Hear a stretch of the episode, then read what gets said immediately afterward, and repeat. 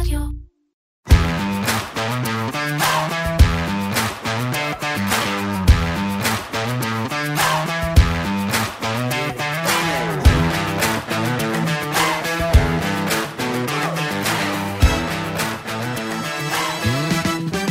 שלום וברוכים הבאים לפרק נוסף של פודקאסט מנועי הכסף של כלכליסט עם הכלכלן והאסטרטג הראשי של פסגות, אורי גרינפלד, אהלן אורי. אהלן שי.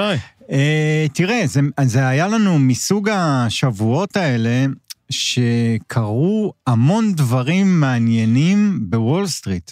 לא, זה, אני, אני אסביר, זה לא שבוע רגיל, זה שבוע שגם מחליטים על הריבית, ומיד נרחיב על החלק הזה, ובמקביל, אתה יודע, אה, אה, כמעט כל הדוחות של החברות הגדולות בעולם והחשובות בעולם התפרסמו, ועוד נגיד שהתפרסמו בהמשך השבוע, אנחנו פשוט מקליטים לפני הדוחות של אה, אפל ואמזון. אה, אז אני אומר, זה מין אה, שבוע כזה שיכול להתוות את הדרך להמשך השנה, וככה יצא שזה גם קרה בתחילת השנה. זה שבוע כאילו עם פוטנציאל גדול אה, לאירועים ולתנודתיות ולדברים שמזיזים, אבל בסך הכל השבוע עבר, אפשר להגיד, חלק. למרות כל האירועים שהיו, לא ראינו איזה שהם מהלכים שפתאום שינו לגמרי את המגמות בשווקים.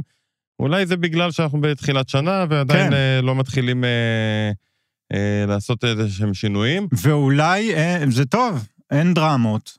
אתה יודע, אה, הרבה זמן אנחנו מחפשים יציבות. טוב למשקיעים, כן. פחות טוב לתקשורת. תקשורת כן. אוהבת דרמות. אה, כן, אה, כן. בטח אמריקאית. לגמרי. אה, אבל כן, למשקיעים בסך הכל זה, זה טוב, אנחנו אה, מרוצים בדרך כלל כשהשווקים פועלים לפי fundamentals, לפי דוחות, לפי כלכלה, ולא לפי כותרות או כל מיני אה, מהלכים שהם אה, פסיכולוגיים נטו, אז כן, סך הכל שבוע חיובי, הייתי אומר. כן. גם אם במספרים הוא לא... בכלל, אגב, ינואר, אנחנו כאילו מסכמים את אה, ינואר, הוא התחיל עם כמה ימים של ירידות, הסתיים עם כמה ימים של ירידות, אבל בסופו של דבר, חודש סולידי בשווקים. אגב, גם בשווקים המקומיים, גם בבורסה של תל אביב, לדעתי תנודתיות של 2% במדד המוביל שלנו, באמת, אה, חודש טוב. כן, כן. השנה התחילה טוב. סביר. אז בואו נתחיל לדבר אה, אה, מהריבית, ואחרי זה נדבר על הדוחות של אה, ענקיות הטכנולוגיה. אה, נצרף גם לשידור אחרי זה את אה, שחר כרמי, שדיברנו איתו כבר כמה פעמים. בואו נתחיל מהריבית. אז השורה התחתונה היא שהריבית נותרה ללא שינוי על חמישה אה, וחצי אחוזים, נכון? כן, חמיש, בין כן. חמישה ורבע לחמישה וחצי, בארה"ב זה טווח כזה. כן, ואחרי זה היה גם את המסיבות עיתונאים. אתה יודע מה? אתה יודע מה? ראיתי אתמול את המסיבת אה, עיתונאים, ה... הלא, להגיד את האמת, לא הייתה מעניינת. הייתה לא. יחסית אה, צפויה, אבל אתה יודע מה קפצתי בראש כשראיתי את זה? אתה יודע, אנחנו, הנימוס בין העיתונאים לבין יושב ראש הפד, גם בש...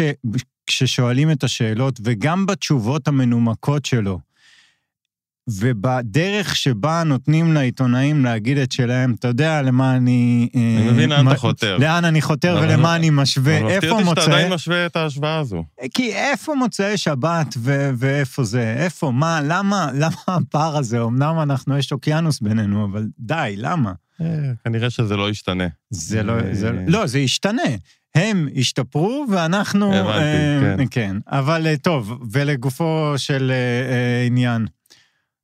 סך הכל, כמו שאמרת, השורה התחתונה, כביכול השורה התחתונה מבחינת ההודעה עצמה, היא שהריבית נשארת על כנה, לא שמישהו ציפה אחרת. אולי נתחיל באמת במה היו הציפיות. מה, מה בשוק רצו לשמוע בהודעה הזאת.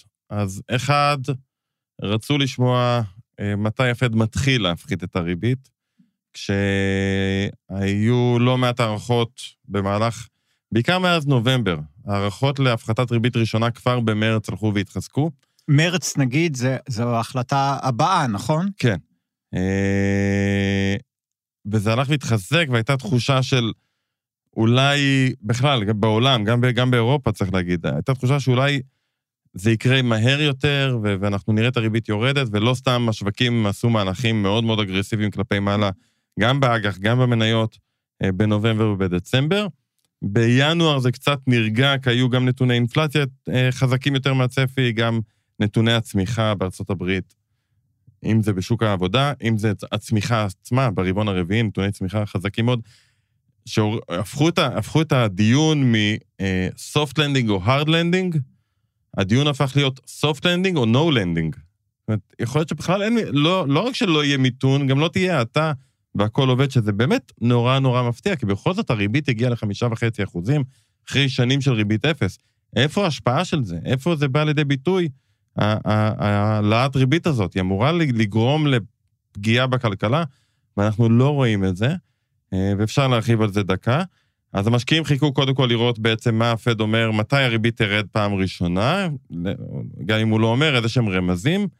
אה, ודבר שני שמשקיעים רצו לראות זה באמת איך הפד מסתכל על, ה... על העדפת הסיכונים שלו. זאת אומרת, אם עד לפני כמה חודשים הפד היה מאוד ברור ואמר, אנחנו מעדיפים להיכנס למיתון, אנחנו לא רוצים, אבל כן. אם אין ברירה, אנחנו מעדיפים להיכנס למיתון ולא לתת לאינפלציה להשתולל. בחודשים האחרונים האמירות היו קצת שונות. אה, הפד אמר, אנחנו מוכנים אה, להתחיל להקל גם אם האינפלציה לא תגיע בדיוק לשתיים, כי אנחנו לא רוצים להיכנס למיתון, וזה יצר קצת אה, בלבול אצל המשקיעים, מה שגם הוביל לציפיות להפחתות ריבית מהירות, ורצו להבין איפה באמת הפד יושב היום מבחינת התפיסה שלו, כי בסוף, בעיניים של בנק מרכזי, כמו כל משקיע או כמו כל אה, אה, אחד, אין לו, יש לו רק את הנתונים עכשוויים, אין לו נתונים קדימה. אה, צחקו עליי, השבוע הייתי באיזושהי הרצאה, צחקו עליי שאני כל הזמן אומר כדור בדולח, אז אני נמנע מלהגיד שלאף אחד אין כדור בדולח, אה, או כורת בקלפים שמתלווה אליו, אז גם לפד אין, והשאלה תמיד היא, מה הלך הרוח? האם הוא מפחד מאינפלציה, או האם הוא מפחד ממיתון? אז זה מה שחיכו לראות. אז קיבלנו תשובה. אז האמת שכן, קיבלנו תשובה די ברורה, קודם כל לגבי הפחתת הריבית. אתה יודע, אני, אני חייב להגיד, שאומרים תשובה ברורה, וגם היום בבוקר היו לי לא מעט שיחות שאמרו, טוב, הוא אמר שהוא לא יוריד ריבית במרץ. אה, אז פאוול אמר, אנחנו כנראה לא נוריד ריבית במרץ. מרץ זה כנראה מוקדם מדי. כי אנחנו רוצים לראות את האינפלציה מגיעה לשני אחוזים, או שנהיה יותר, סליחה, שנהיה יותר בטוחים, או שנהיה מספיק בטוחים שהאינפלציה בדרך לשני אחוזים, לפני שאנחנו מתחילים בכלל להוריד ריבית. אז הוא שוב פעם חזר למסר הזה של קודם כל, נוריד את הפחד מהתפרצות מחודשת של האינפלציה, ואחרי זה נפחית ריבית, וזה כמובן נובע מזה שהנתונים הכלכליים חזקים, זאת אומרת, אין איזה לחץ על הפד להתחיל להוריד את הריבית כדי לעזור לכלכלה, הכלכלה האמריקאית נראית טוב. אה, אז פה כן יש איזושהי תשובה ברורה, אבל אני חושב שאני עדיין אומר כביכול, כי צריך להבין, גם הפד, יש לו את הנתונים של מה קרה עד עכשיו, ועד מרץ יש לנו עוד אה, אה, נתוני אינפלציה. ויש לנו נתוני תעסוקה, אחד כבר במחר, ויש לנו עוד חודש אה, של נתוני תעסוקה. אה, ויש אה, נתונים על הצרכן האמריקאי. ובואו, עד מרץ דברים יכולים להשתנות. זאת אומרת, זה שהפד אמר שכנראה, הוא הרי לא מתחייב אף, הוא אומר, כנראה, בהינתן מה שאני יודע היום, סביר להניח שהוועדה תחליט לא להוריד ריבית. אבל אם עד מרץ יקרה משהו, בטח אם יהיה איזושהי, אם תהיה איזושהי פגיעה, נגיד בשוק האשראי, מבחינת הבנקים, או שנראה פתאום נתוני תעסוקה ממש רעים, אובדן משרות ועלייה באבטלה והאטה בשכר, אז הפד יכול לשקול הפחתת ריבית במרץ, אה, אבל כרגע הוא אותת לשווקים שזה כנראה לא משהו שצפוי לקרות, ושמעדיפים עדיין אה, להיות כמה שיותר אה, סבלניים מבחינת הפחתות הריבית, ואפשר להבין, הם לא צריכים כרגע. השאלה היא באמת, המעניינת היא, האם מתישהו הם ירגישו שהם צריכים. זו בסוף השאלה של הכלכלה האמריקאית. אוקיי. ומה יהיה? בדיוק. אה, אה, לא, אני, אני אגיד לך, אני אה, שוב חוזר לנקודה הזאת. שאלו אותו גם כל הזמן, מה הם הנתונים הטובים, וכמה זמן צריך לראות נתונים טובים, כי לא היה ויכוח שיש נתונים טובים והכלכלה בסדר. והוא לא ממש, אה, אתה יודע, הוא, הוא במילים אחרות אמרה, אמר, אמר, אוקיי, אז גם אם הצמיחה תאט לנו, המיתון, אה, שטויות. כן, אם יש צמיחה של אפילו אחוז וחצי בארצות הברית, זה לא סיבה להתחיל להוריד ריבית, בטח מהר, נזכיר, השוק גילם שש הפחתות ריבית ב-2024. כן. צמיחה של אחוז וחצי עם שוק עבודה שעובד סך הכל בסדר, גם אם האינפלציה מגיעה לשני אחוזים, שני אחוזים, היא לא מאוד מאוד נמוכה, היא בסך הכל ביעד שלה. זה לא משהו שדוחף את הפד להגיד, וואו, אני חייב להתחיל להפחית ריבית עכשיו כדי לתמוך בכלכלה. השאלה היא באמת עד כמה הדבר הזה אה, יציב. ו- ו- ומה יהיו ההשלכות? אתה יודע, בכל זאת, זו הכלכלה הכי... למה אנחנו בכלל מדברים על זה? כי זו הכלכלה הכי גדולה בעולם, הכי חשובה, וברגע שהוא תתחיל להוריד ריבית, אז סביר להניח שכל השאר יתחילו להוריד ריבית, נכון? אה, טוב, כל מקרה לגופו, גם על זה דיברתי המון השבוע בהשוואה של בנק ישראל לפד. בסוף בנק ישראל, כדוגמה, מקבל את ההחלטות שלו לפי מה שקורה בישראל.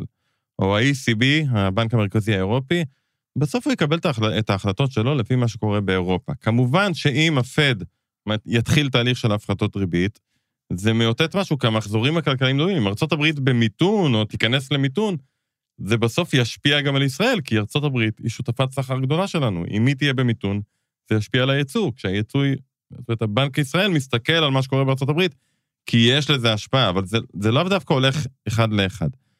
מה שכן, כשאתה מסתכל אה, על ההודעה של הפד, אני חושב שאפשר לקחת דוגמה מהשינוי בהודעה. עד לפני, עד ההודעה הזו, כבר כמה חודשים טובים, אם אני לא טועה, כמעט שנה. מאז בעצם, כן, מאז אפריל שנה שעברה. אה, כבר זה נראה לנו לפני יובלות, כן? אבל אתה זוכר את הסיפור של SVB, ובנקים שעומדים, שפושטים רגל, כן. וקריסה של המערכת, ופחד מקריסה של המערכת. זה היה במרץ לפני uh, קצת פחות משנה, ומאז הייתה בהודעה פסקה שלמה תמיד של הפד, שבא ואמר, הבעיות במערכת הבנקאית יגרמו לזה שהיצע האשראי יקטן, כי בנקים לא ימהרו להוציא אשראי, הם שומרים את הכסף שלהם, כל בנק מפחד שהוא הבא לפשוט רגל. הם ישמרו את האשראי שלהם, לא יוציאו אשראי, וזה יעזור לנו להשיג את המטרה של ההאטה של האינפלציה. כי אם בנקים לא מוציאים אשראי, אז יש האטה בצמיחה, ואם יש האטה בצמיחה, אז גם האינפלציה תלך ותידח. וזה לא קרה. אתה יודע, מאז כאילו אפריל שהצילו את, ה, את הבנקים, אחרי שה-SVB אה, והיה עוד בנק, שכחתי את שמו, שקרס, והיו עוד כמה ממש קטנים, בא הפד, אמר, אוקיי, אני עושה תוכנית, לא ניתן לבנקים יותר לקרוס, ומאז הבעיה הזו נעלמה. ובהודעה הזאת הם פשוט הוציאו את הפסקה הזאת, פשוט מחקו אותה.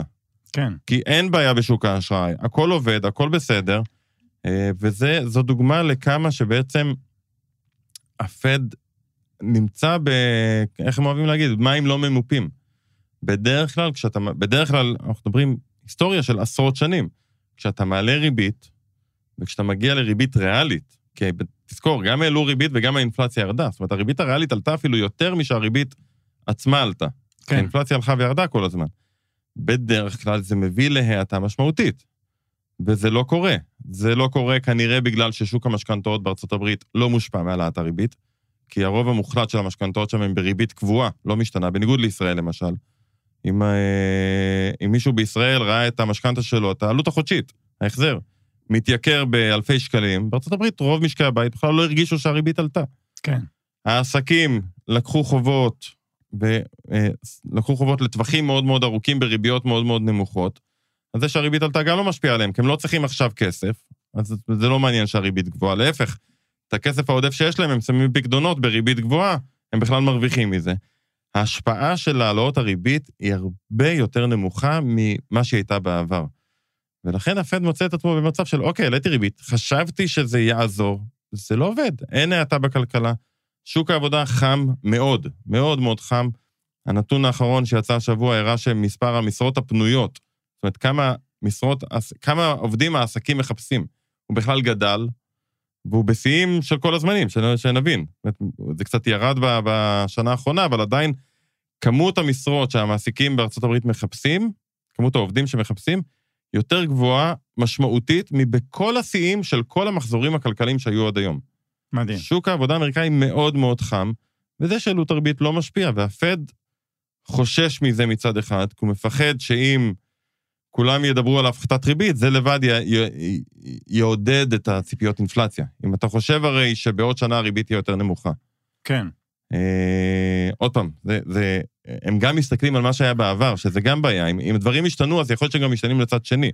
הרי בישראל, אם אתה מניח שבנק ישראל יוריד את הריבית, נגיד, באחוז וחצי בשנה הקרובה, אז כמשק בית, אומר, אוקיי, משכנתה שלי לאט-לאט בשנה הקרובה, תהיה, ההחזר החודשי ירד ב-1,000, 1,500, 2,000 שקל, ואני יכול להתחיל להרשות לעצמי, אולי להוציא יותר כסף, אולי לתכנן טיול בעוד חצי שנה. אז, אז עצם הציפיות אה, יכול, עצם זה שאתה מצפה להפחתות ריבית, זה יכול לעודד את האינפלציה מחדש. ומזה הפד חשש כל הזמן, אבל גם זה לא בטוח שיעבוד, אם הריבית פחות משפיעה על המשק. ובקיצור, הם במצב של אי-ודאות, בדיוק כמו שהשוק במצב של אי-ודאות, בדיוק כמו שהכלכלנים במצב של אי-ודאות, ואנחנו פשוט, אין דרך אחרת להגיד את זה, נצטרך לחכות ולראות עד כמה האינפלציה יורדת. אני, אגב, חושב שהיא תרד הרבה יותר מהר ממה שמעריכים, פשוט בגלל שוק הדיור שם, המחירי שכירות, שיורדים בקצב מהיר, זה יוביל את האינפלציה מהר ל-2 אחוזים, הפד ירגיש בנוח להוריד ריבית, אני גם חושב שאנחנו נתחיל לראות את שוק העבודה קצת מאט. אה, מאט האבטלה עולה. מאט האבטלה עולה, לפחות מספר המובטלים עולים, אה, ועוד פעם, אני, אני, אני חשבתי שזה יקרה כבר בסוף שנה, כן. וזה לא קרה. כן. אה, אבל הריבית הריאלית גבוהה מדי כדי שעסקים באמת יוכלו להמשיך ולגייס עובדים ולגייס עובדים, ואם זה יקרה, אז הפד, אז אוקיי, הוא לא יוריד ריבית במרץ, הוא יוריד ריבית במאי, אבל במחצית השנייה של השנה, הריבית כנראה תרד מהר יחסית. אני, אני עדיין חושב שהכיוון של הריבית הוא כלפי מטה, והוא גם יחסית מהיר יותר ממה שהפד רוצה לאותת היום. כן. אגב, אה, אה, כל מסיבת העיתונאים, אולי פספסתי, אבל לא הייתה אף מילה על שום דבר גיאופוליטי, שום סכנה. כבר המלחמה בעזה מבחינתו אה, עסק שלא קשור לכלכלה האמריקאית. אני רק מזכיר לך שלפני שלושה חודשים אה, אה, הוא דיבר על זה, והוא אמר מה יכול לקרות, ועל הנפט, ועל. היום כבר כלום. כן, כן מאחוריהם, מה שנקרא. אה, כן. התמודדו אלה בלבנט. אלה כן. בלבנט. אוקיי, והחיבור הזה, אתה יודע מה, חיבור די מתבקש. בין התחזיות ובין החוסר ודאות של הפד לבין הדוחות של החברות הגדולות אה, בעולם. אתה יודע, אם היו דוחות, אה, אנחנו עוד מעט נדבר על זה, נעלה פה לשידור את... אה, את שחר. את שחר, סליחה. אבל זה מתחבר, זה מתכתב עם זה. אנחנו לא רואים דרמה יוצאת דופן. כן, לא רואים דרמה, אני מניח שחר גם ירחיב, אבל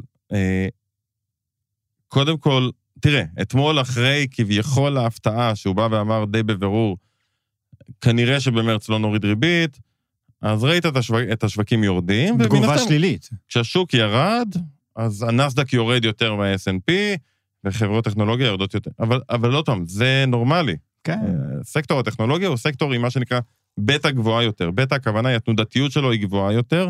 כשהשוק עולה, הוא עולה יותר מהר, כשהשוק יורד, הוא יורד יותר מהר, כי זה סקטור שבעצם בנוי על ציפיות לצמיחה. ואם אתה מניח פחות צמיחה, אז אתה גם מניח שהפגיעה ברווחים תהיה יותר מהירה.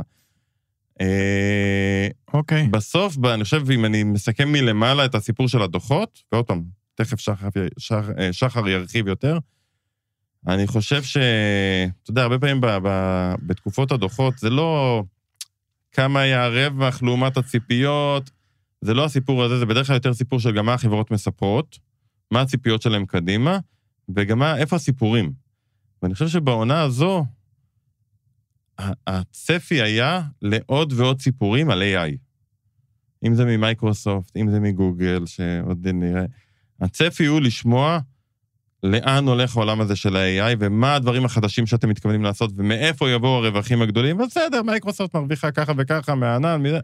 זה, זה לא הסיפור. כן. זה אנליסטים מעריכים, רוצים לשמוע עוד ועוד, כי בסוף המכפילים כל כך גבוהים, אה, לא אומר שהם אולי גבוהים מדי, אני אומר, הם גבוהים אבסולוטית, כי הם מתמחרים בעצם ציפיות לצמיחה מאוד מהירה בשנים הקרובות, שאם היא תגיע, היא תגיע רק מהעולמות של ה-AI. כן. ולכן המשקיעים, כשהם קוראים את הדוחות ומקשיבים לשיח, לשיחות הוועידה, הם מצפים מהחברות להסביר להם למה זה הגיוני לצפות לצמיחה כל כך מהירה בשנים הקרובות. וחלק מהחברות עשו קצת יותר טוב בעולם הזה, וחלק מהחברות קצת פחות. אה, אבל- אגב, זה בדיוק מה שפאוול אמר, הוא אמר אתמול, שאני מצפה, זה יכול להיות אחד ממנועי הצמיחה הכי חשובים של חד אה. בעתיד. ואגב, הוא אמר, לצד השלילי, הוא אמר את העבודה מהבית. הוא אמר, פעם חשבנו שזה מה ש... זה, הוא אומר, התאכזבנו, זה לא, זה לא מה ש... זה לא מנוע זה- צמיחה. זה לא מנוע צמיחה, כי זה לא מגדיל פריון. כן, אבל אינטליגנציה מלאכותית, אם וכאשר, עוד פעם, אה, היא תיכנס, ודווקא אני לא מסתכל פה על סקטור הטכנולוגיה, אני חושב שהעולם המעניין הוא, וזה עוד מוקדם כדי להבין באמת ו- ולקבל הערכות מספיק מושכלות, איך ה-AI ישפר תהליכים דווקא בענפים אחרים. זה יכול להיות בענפי שירותים, כמו עריכת דין או פיננסים, זה יכול להיות אה, בשירותים חברתיים, זה יכול להיות בנדל"ן, זה יכול להיות בכל ענף. איך ייקחו את המנועי AI האלה, שהיום הם ממש עדיין בעולם הטכנולוגיה, וייצרו בעצם התייעלות בעוד ועוד ועוד ענפים. התייעלות, בסופו של דבר, המשמעות היא צמיחה. כן. ויכול להיות שאנחנו לפני איזה עשור, שככל שהדבר הזה ילך ויתפתח וייכנס לעוד ועוד מקומות, אנחנו לפני עשור של שיפור משמעותי בפעילות הכלכלית כתוצאה, כתוצאה מ-AI. כן. נדבר עם שחר קצת? יאללה. אז אה, כן, אנחנו עם אה, שחר כרמי, אנליסט טכנולוגיה, פסגות ברוקראז', אהלן שחר, תודה רבה ששוב הצטרפת אלינו. אהלן, תודה שאירחתם אותי. ואנחנו, ב, אה, כפי שדיברנו על זה בחלק הקודם של הפודקאסט, אנחנו ב, בשבוע הכי עמוס והכי מעניין בוול סטריט מבחינת דוחות.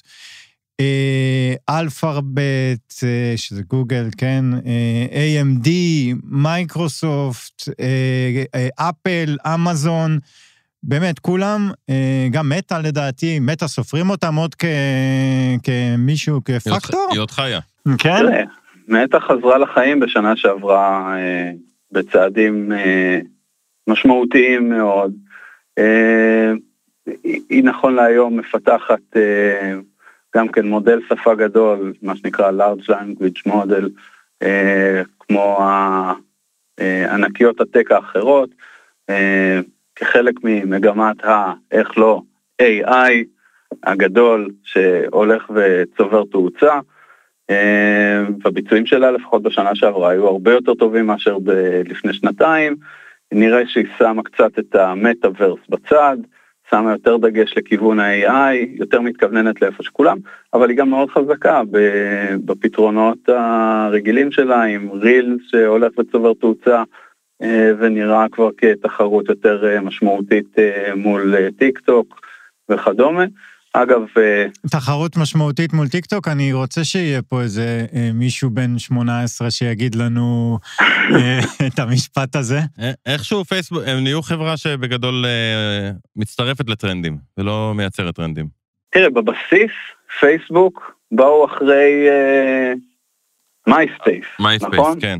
מלכתחילה, הרבה פעמים הם באו ועשו אה, רשת חברתית דומה, אבל יותר טובה. כן, אבל כל הסיפור של ה... נו, אה, אה, Reels? לא, ה-augmented reality לא באמת עבד. ה-augmented reality הוא, גם אם הוא יקרה, זה כנראה סיפור כן. ארוך מאוד, זה לא, זה לא מחר בבוקר, זה לא ה... גם ה-Marketplace לא באמת הצליח, גם הליברה שהם אמרו בוא נצטרף לטרנד הקריפטו ונמציא מטבע של פייסבוק שאפשר יהיה לקנות בו, לא באמת עבד. אה, אז בוא נעשה רילס, כי זה אנשים אוהבים... אה, יכול להיות שאנחנו שומעים יותר על הכישלונות? תראה, מה שעובד להם אה, לא רע זה הרשת החברתית שלהם. וואטסאפ עובד מאוד טוב ובסופו של דבר הם סביר להניח גם ידעו לעשות מזה מוניטיזציה. אבל נראה היום בערב ועוד נראה לאיפה הולכים הדוחות הקרובים שלהם. היא לא נראית כל כך, בוא נגיד אם לפני שנה היא הייתה מאוד אטרקטיבית מבחינת תמחור, נכון להיום אני חושב שהיא בסביבה סך הכל סבירה. אה, אין שם, אני לא חושב שזה הסיפור היותר מדי מעניין.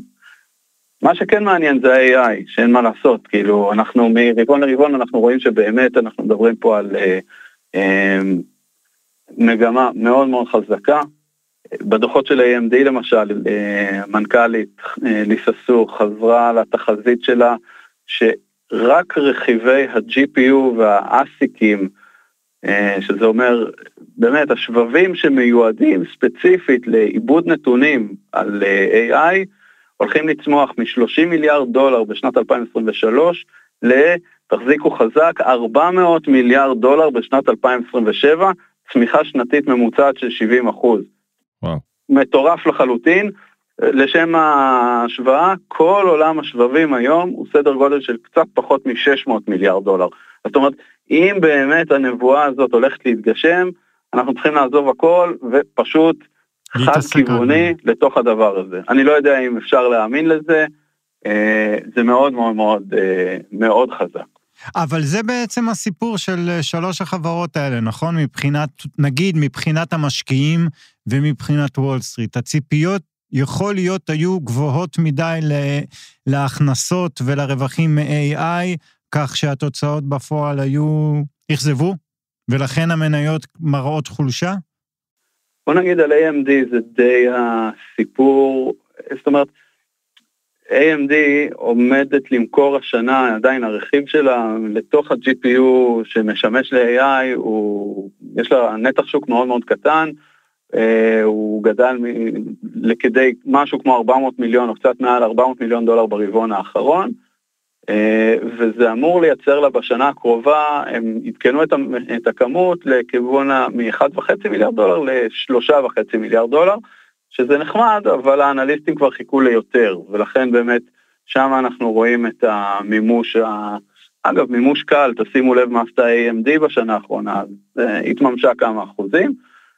אפשר להגיד משהו קצת דומה במייקרוסופט, גם כן, דוחות בסך הכל בסדר גמור, לאורך כל השורה, אה, גם כן, בלי בשורה יותר מדי גדולה, מה שמעניין לראות שם זה שהענן שלהם צומח בקצב של 28 אחוז אה, שנה על שנה בניטרול מטבע, כולל המטבע זה 30 אחוז, שחלק מזה, 6 אחוז מתוך זה, זה כן בגלל יישומי AI.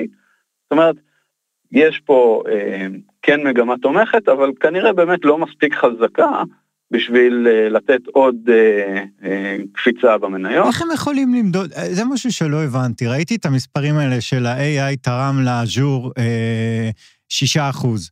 כן. עכשיו, איך, הרי, הרי ה-AI, וסליחה, אני שואל מבורות, ה-AI הוא כבר חלק מהמפתחים שלהם שעובדים בתוך כל המערכות. איך אתה מוציא מתוך זה כמה הכנסות ה-AI נותן?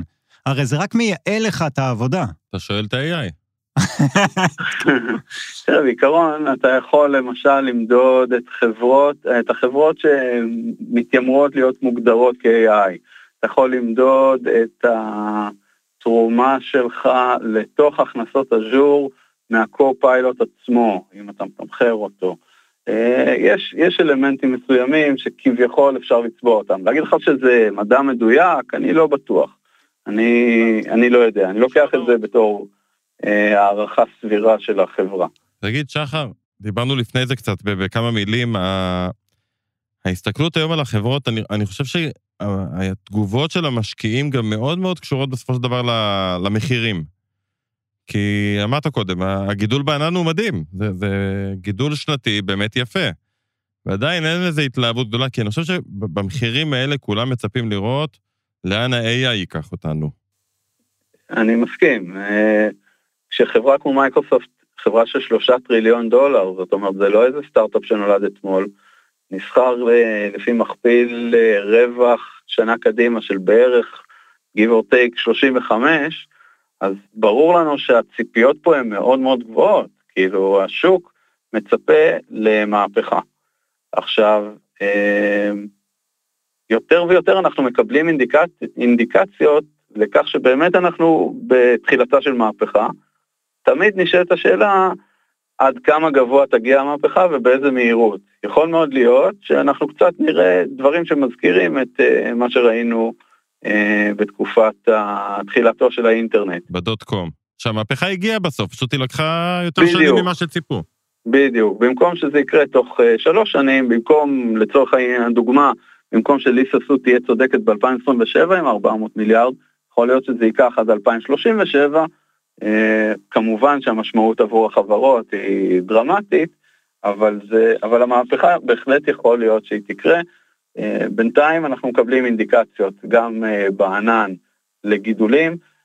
לאחרונה ראינו את סמסונג יוצאת עם S24, גלקסי S24, שכולל בתוכו פיצ'רים, יישומונים מבוססי AI, כמו תרגום במהלך השיחה וכמו, אני יודע, עיבוד של אה, מיילים שאתה כותב, הוא מסגנן לך אותם אה, יותר אה, אגרסיבי, יותר מנומס וכן הלאה, דברים מהסוג הזה.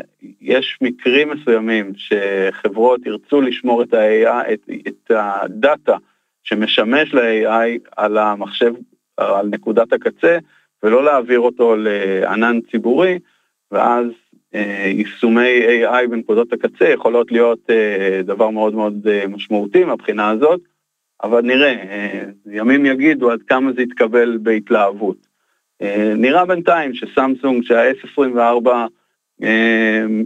מצליח יותר מקודמו, נקרא לזה ככה. תגיד, שחר, מבין כל החברות, אלפאבית, AMD, מייקרוסופט, אתה יודע מה, גם NVIDIA, אה, מי החברה שאתה אומר אה, אה, הכי מרשימה אותך מבחינת ההכנסה של ה-AI, מבחינת הפוטנציאל צמיחה? בוא נגיד, מבחינת הכנסות עד עכשיו זה מאוד קל. כאילו, אף אחת לא נתנה קפיצה דרמטית כמו NVIDIA, שהדוח של הרבעון הקרוב הולך להציג צמיחה של 200 אחוז שנה לשנה, אה, מקצב, אני לא זוכר, של 7 מיליארד דולר ברבעון, הם הולכים אה, בשנה הבאה להיות באזור ה-20 פלוס, זה דרמה, זה מטורף. שם באמת רואים שינוי אה, אמיתי. נשאלת השאלה עד כמה זה, כמה שנים הם יוכלו להחזיק, כי חלק מהקפיצה פה אה, גם נגזר ממחירים. נכון להיום אין להם יותר מדי תחרות, נכון לשנה שעברה בכלל לא הייתה להם תחרות, עכשיו AMD נכנסים קצת, אולי אינטל תנסה לקחת, מנסה, לא יודע אם היא תצליח, לקחת שם שוק, זה יכול לשחוק להם מעט את המחיר קדימה. אבל לפחות בינתיים, NVIDIA היא בי פאר המנצחת הגדולה.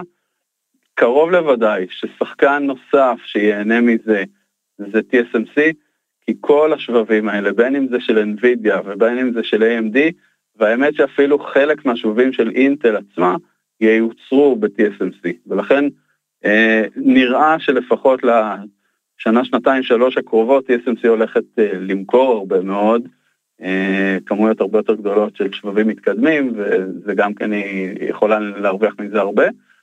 ברמת הענן, לפחות בינתיים זה נראה שמייקרוסופט אין לה מתחרים, או מה זה אין לה מתחרים? יש לה מתחרים אבל הם הרבה מאחוריה, גם אמזון וגם גוגל לא נראות כל כך כאלה שמרוויחות כרגע מה-AI. אני לא הייתי פוסל את האפשרות שגם אה, השתיים האלה וגם מטא, אגב, באיזשהו שלב כן יחזרו למשחק וייתנו גם כן את, ה, את היכולות שלהם. בסוף אה, לגוגל יש המון דאטה על כל אחד מאיתנו, היא יכולה להשתמש בדאטה הזה בשביל לייצר AI אה, מאוד פרסונלי ומאוד יעיל. לאמזון יש יכולות דומות, לאפל אגב גם כן יש, ואנחנו עוד לא ראינו אותם כל כך בעולמות האלה, אז אה, קשה לי מאוד לשים את האצבע. נכון לעכשיו זה ברור שמייקרוסופט אה, נמצאת במקום, במקום המוביל, התמחור בהתאם. אם גוגל חוזרת, אפשר לעשות פה באמת מהלך מאוד יפה, כי גוגל נכון להיום נתפסת בתור המפסידה של ה-AI, ואני לא בטוח שבצדק. שחר, אני רוצה לקחת אותך רגע מחוץ לענקיות. אה, שני דברים שאני חושב מעניינים.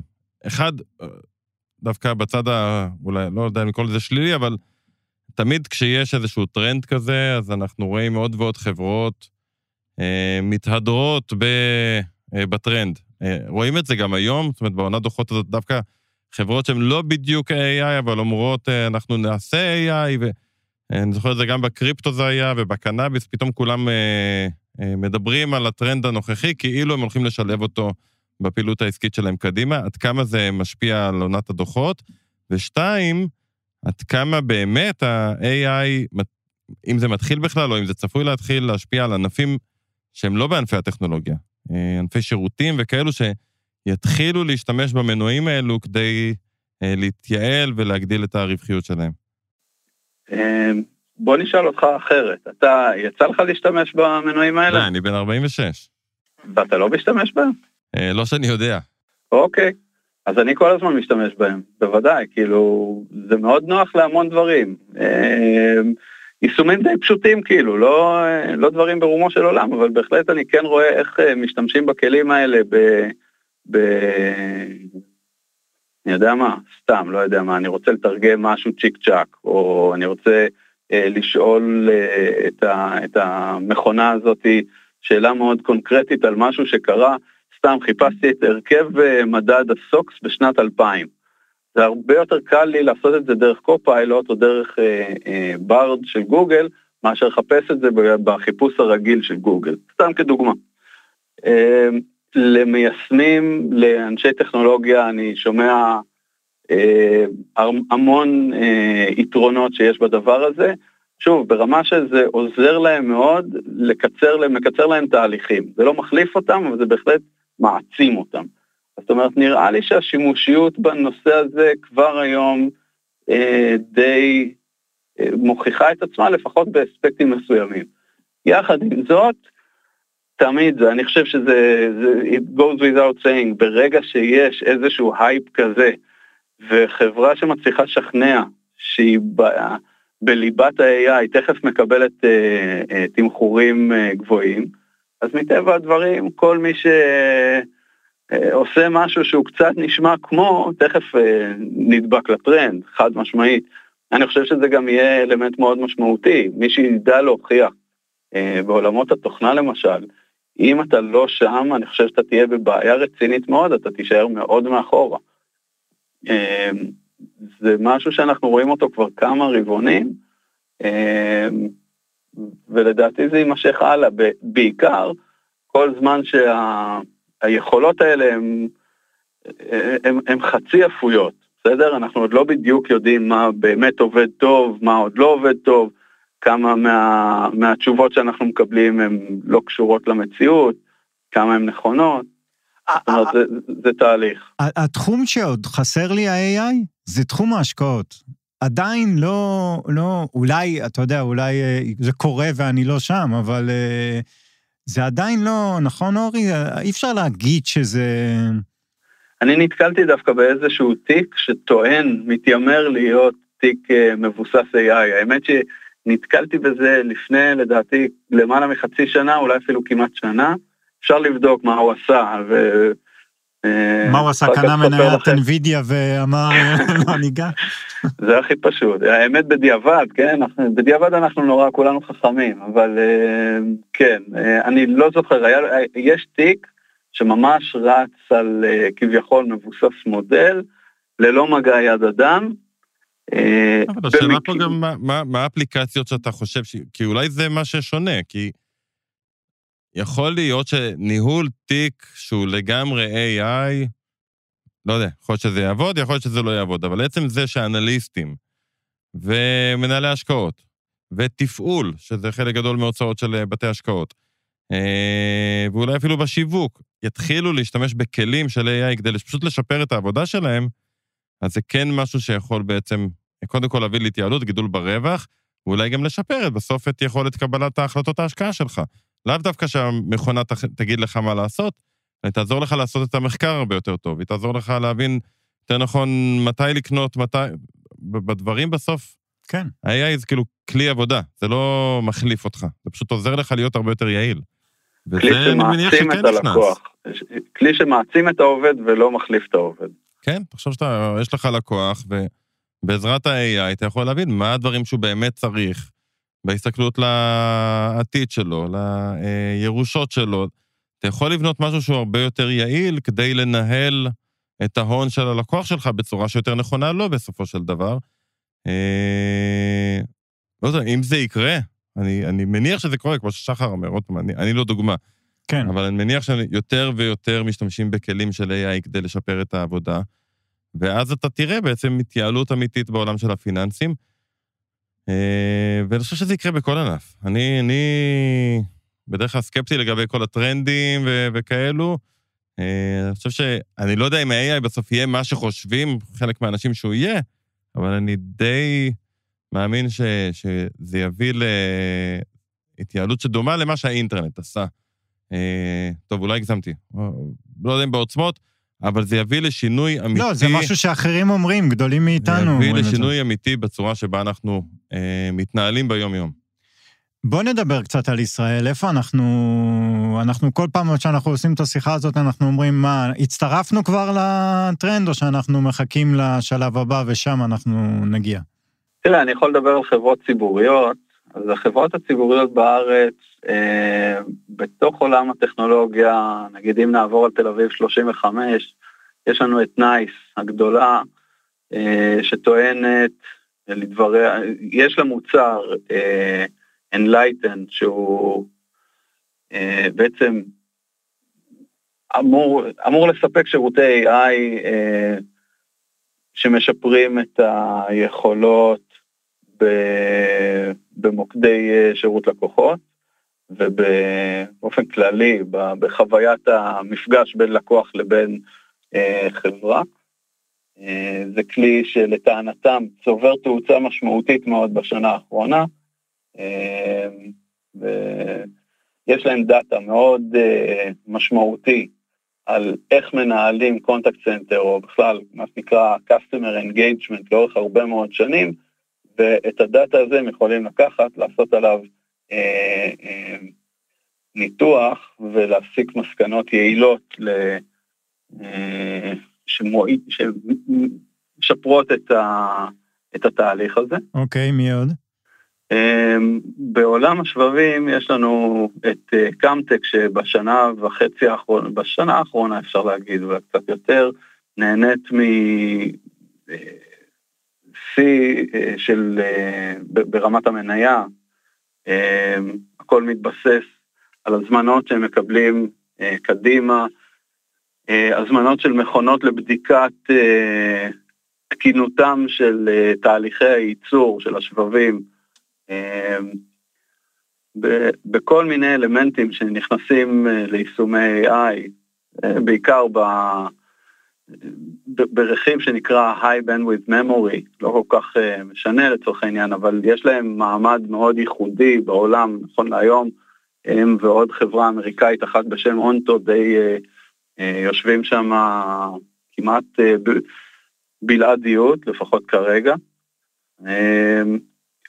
גם נובה, נובה חברה לבדיקת בדיקות ומטרולוגיה, אה, מדידות לאורך תהליך הייצור של השבבים, גם היא נהנית מהקפיצה בביקושים. עוד פעם, זו קפיצה שבאמת אנחנו עדיין לא ממש רואים אותה, אנחנו יודעים שהיא תגיע בשנה הקרובה, שנתיים הקרובות וכן הלאה.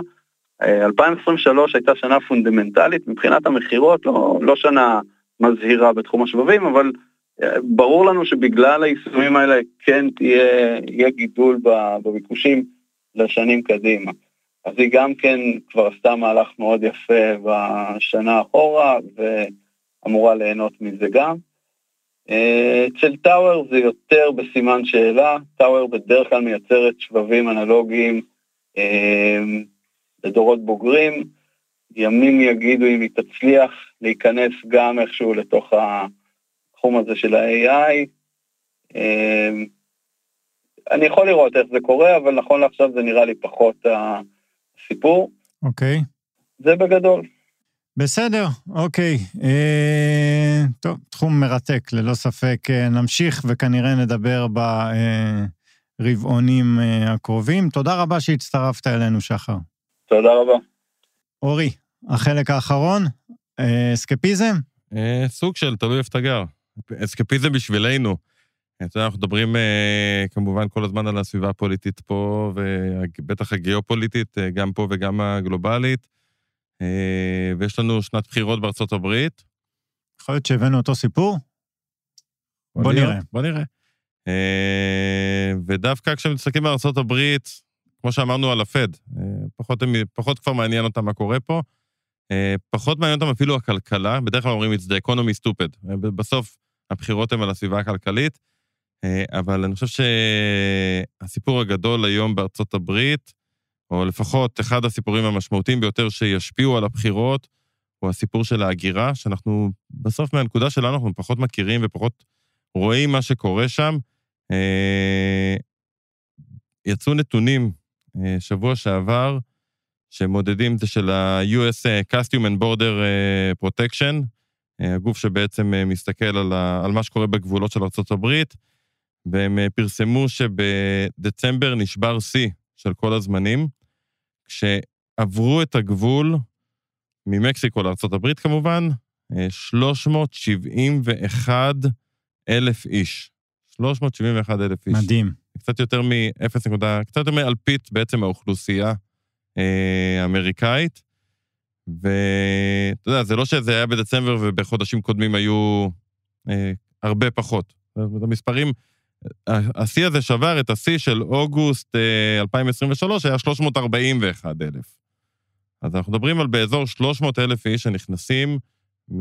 זה בעיקר דרום אמריקה, דרום ומרכז אמריקה, זה פשוט עובר דרך מקסיקו, זה לא רק מקסיקנים, אה, שנכנסים מדי חודש 250, אה, 300, יותר אלף איש לתוך הברית, אה, מציפים בעצם את הערים והעיירות בדרום, ואז אנחנו כבר מכירים, דיברנו פה על הסיפורים שהרפובליקנים לוקחים אותם לאוטובוסים, מורידים אותם בוושינגטון, מורידים מהגרים, פשוט עושים להם טרנספר, וסיפורים פוליטיים קשים, עצובים, ואנחנו לא רואים את הצדדים אה, פותרים, זאת אומרת, הרפובליקנים, כמובן טראמפ בזמנו עם ה-Build the Wall, אה, שלא באמת עבד, אה, בנו חומה ולא סיימו אותה, וזה לא באמת עובד, ומצד שני הדמוקרטים וביידן, אולי רק כדי להיות כאילו counter טראמפ, אומרים הפוך, לא, בואו ניתן לכולם להיכנס, ולא לא מנסים לטפל בבעיה, וזה משהו שמתסיס מאוד את הברית.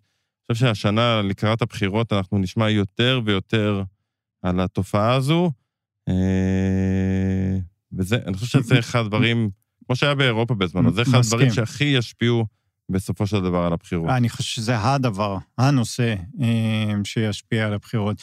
אז אני בחרתי אותו נושא, אבל לא אותו סיפור. אה, היה סקר של, יצא סקר של ניוזוויק לדעתי, ששאל מצביעים מה מפריע להם בביידן, מקרב מצביעי ביידן. אז במקום הראשון, עם התשובה אה, הדי פשוטה, שהוא פשוט זקן. אה, במקום השני היה, אה, הציק להם, בעיקר שאלו את התשובה בלטה אצל צעירים, המלחמה בעזה, הטיפול שלו במלחמה בעזה. ובמקום השלישי, היה ההלוואות סטודנטים, שהם גם לא מרוצים מהטיפול שלו. מזה שהם צריכים להחזיר אותם. בדיוק. מדהים. בדיוק, תשמע, איזה... עכשיו, יותר מזה, יש פה עכשיו, אה, אה, מה הנקודת אור של ביידן בבחירות האלה? תאמין או לא, טיילור סוויפט. טיילור סוויפט, על ההשפעה העצומה שיש לה בארצות הברית ובעולם, כבר אמרו הרבה הרבה דברים. גם אגב, אה, יש כאלה שמחשבים מה ההשפעה שלה על הצמיחה האמריקאית בעקבות סבב ההופעות, ה tour הגדול שלה.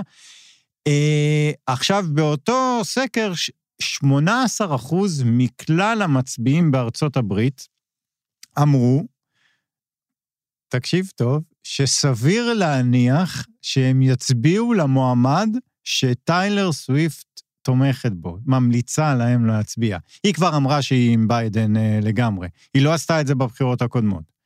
אה, גם לא עם, אה, לא עם מילרי, לא, לא בעניין.